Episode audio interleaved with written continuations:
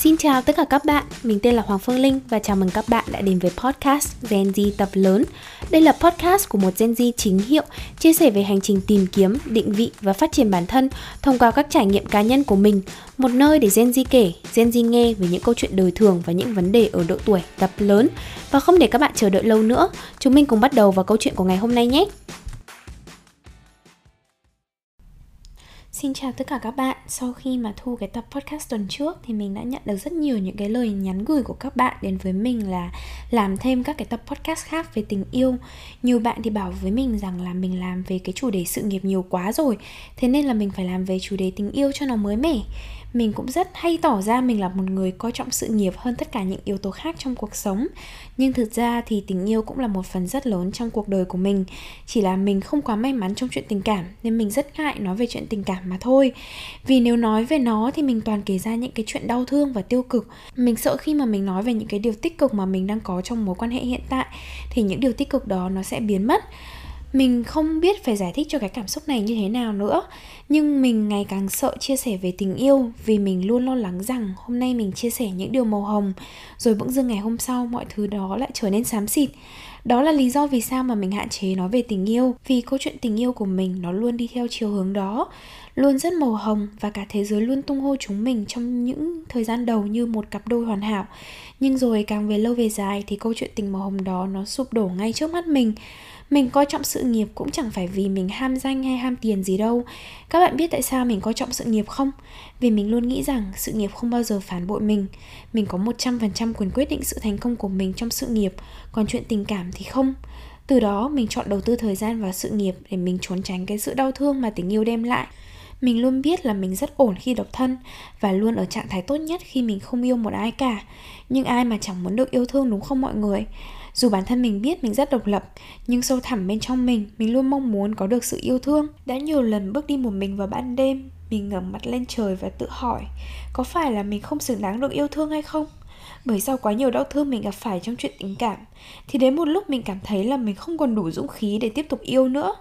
Và mình cảm thấy là chẳng ai đủ can đảm và kiên nhẫn để yêu mình và thương những vết thương mãi chẳng lành bên trong tâm hồn của mình cả.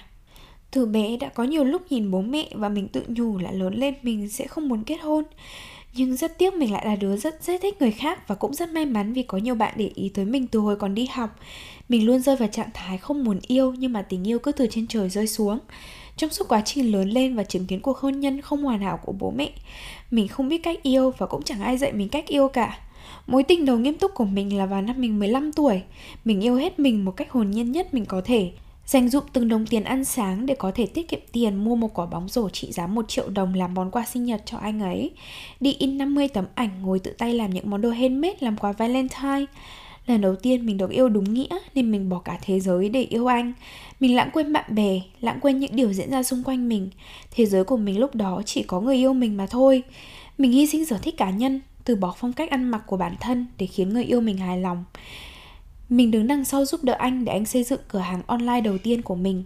Thế rồi người ta nói người ta không biết lựa chọn giữa tình yêu hay sự nghiệp, Nên người ta bỏ rơi mình trong khoảng thời gian cuối của mối quan hệ đó Thế rồi, chia tay được 2 tuần thì mình mới biết sự nghiệp của người ta là một người con gái khác Kể từ mối tình đó, mình quyết định là mình sẽ ngừng yêu ai đó một cách hết mình Mình dần tạo ra một lớp áo giáp cho mình, Rằng mình sẽ yêu đối phương ít thôi để nhận về ít đau thương mình chẳng còn muốn hy sinh cho ai nữa mình chỉ muốn tập trung cho sự nghiệp vì sự nghiệp không bao giờ phản bội mình cả Đến mối tình thứ hai, mình lựa chọn yêu anh này vì mình cảm nhận được là anh ấy yêu mình rất nhiều và mình có thể thấy là người ta yêu mình hơn là mình yêu người ta.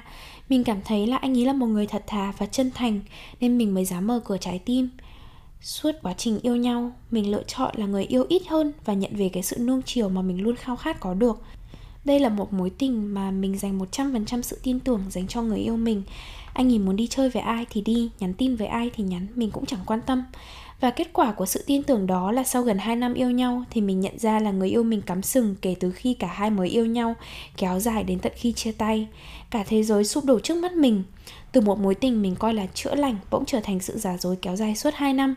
Mình tự nhủ với bản thân, một người chiều mình như thế còn ngoại tình được thì có lẽ nào trên đời này chẳng ai muốn yêu thương mình nữa. Kể từ những tổn thương mà mình nhận về từ hai mối tình đầu, mình tự hứa sẽ không yêu ai trong một khoảng thời gian dài nữa Vì hơn ai hết, mình hiểu rằng mình sẽ chẳng thể nào tự lành được vết thương sau phút chốc Gần 2 năm trôi qua, mình gặp được người yêu hiện tại của mình. Thời điểm đó thì mình chắc như đinh đóng cột là mình sẽ không yêu đâu Vì mình không muốn tổn thương của mình làm khổ một ai đó khác và mình cũng không tin là trên đời này có ai sẵn sàng để kiên nhẫn với những cái vết thương của mình. Nhưng rồi anh ấy vẫn thuyết phục được mình để mình dũng cảm mở cửa trái tim cho một người khác bước vào cuộc đời mình. Người ngoài nhìn vào chúng mình thì thấy mọi thứ viên mãn lắm. Mình cũng rất tự hào về mối quan hệ của mình. Nhưng đằng sau sự viên mãn đó là chuỗi ngày mình vật vã học cách yêu lại từ đầu, vật vã đấu tranh với những tổn thương còn chưa lành và đấu tranh với những suy nghĩ trong đầu mình tổn thương quá nhiều, mình dần có những suy nghĩ và hành vi mình không thể kiểm soát được do mình bị kích động bởi những tổn thương cũ. Mình luôn đặt ra quá nhiều kỳ vọng lên người mình yêu, vì mình luôn hy vọng họ sẽ bù đắp cho những tổn thương xưa cũ của mình. Mình dần để ý tới những chi tiết nhỏ nhặt nhất, như kiểu vạch lá tìm sâu để cố gắng chứng minh anh ấy không yêu mình. Những điều này hoàn toàn là vô thức, mình không hề có ý như thế, nhưng đến một thời điểm mình không thể nào kiểm soát được bản thân mình nữa. Ví dụ mỗi lần anh ấy đi ăn đêm với chỗ làm mà không nhắn tin về cho mình Hàng loạt những suy nghĩ rằng anh ấy ngoại tình bắt đầu diễn ra trong đầu mình. Những suy nghĩ này hoàn toàn vô căn cứ. Căn cứ duy nhất của mình là vì người yêu cũ của mình rất hay đi party với bạn ngày xưa Và vài lần trong những cuộc party ấy, anh ấy đã có những quan hệ ngoài luồng. Mình nằm nhà chờ người yêu mình về mà chỉ biết khóc. Mình cảm tưởng như hàng vạn nhát dao nó đang đâm vào tim mình Vì mình không thể nào ngừng tua lại những tổn thương cũ mình lại nhớ đến cái lần mà người yêu cũ bỏ mình ở nhà đi chơi với bạn vào đúng dịp Valentine. Hồi đó mình hồn nhiên lắm. Mình kiểu ừ đi chơi đi, càng tốt, Mình càng có nhiều thời gian cho bản thân. Sự hồn nhiên đó của mình đã trả giá bằng việc mình bị cắm không biết bao nhiêu cái sừng lên đầu. Đến bây giờ mình muốn giữ được sự hồn nhiên đó Mà mình chẳng thể nào làm được nữa mình cũng chẳng có quyền bắt ép người yêu hiện tại của mình không được đi chơi, vì đó là sự tự do của mỗi người. Mình chỉ biết ở nhà chùm chăn, co người lại, bật nhạc và khóc thật to, để vơi bớt đi những cái sự tổn thương của mình. Mỗi lần như thế thì người yêu mình về đến nhà, dù cố gắng kìm chế, nhưng mình vẫn không thể nào không buông lời trách móc tới người yêu mình. Hoặc một ví dụ khác là khi bạn mình follow anh ấy ở trên Instagram chẳng hạn, Thì vì đó là bạn mình nên anh ấy follow lại. Nhưng hành động này cũng khiến mình khó chịu Bởi vì người yêu cũ của mình đã từng quan hệ với rất nhiều những người bạn của mình, hoặc là những người bạn mà nằm trong mạng lưới mối quan hệ của cả hai đứa. Cái tổn thương đó nó hằn sâu cho mình đến nỗi mà những cái điều vô tri nhất cũng có thể khiến mình cảm thấy run rẩy.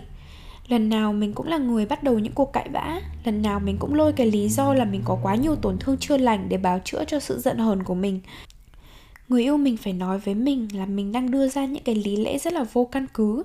Vì lý lẽ duy nhất của mình là vì người yêu cũ của mình làm như vậy, nên mình cũng sợ người yêu hiện tại của mình làm tương tự những điều đó với mình.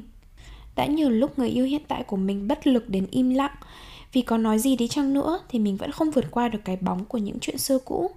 Nhưng sự im lặng đó lại giết chết chính mình, bởi mối tình đầu của mình kết thúc trong sự im lặng và bỏ rơi. Hồi đó mình cố gắng giữ lửa cho tình yêu, cố gắng duy trì sự giao tiếp, nhưng họ vẫn giữ im lặng cho đến khi mình phát điên và mình phải quyết định chia tay. Mình sợ sự im lặng vô cùng. Những tổn thương nó cứ chồng chất lên nhau như thế khiến mình chẳng thể nào tìm được lối thoát.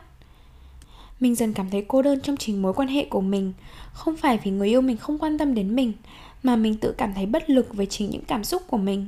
Đến mình còn không thể nào hiểu nổi bản thân Và không thể ngừng những cảm xúc tiêu cực đó Thì làm sao có ai có thể trợ giúp mình được? Đến cả người thân và bạn bè, Mình cũng chẳng biết phải nói câu chuyện này với ai Vì mình cảm thấy chẳng ai có thể hiểu được những cảm xúc tiêu cực mà mình đang trải qua.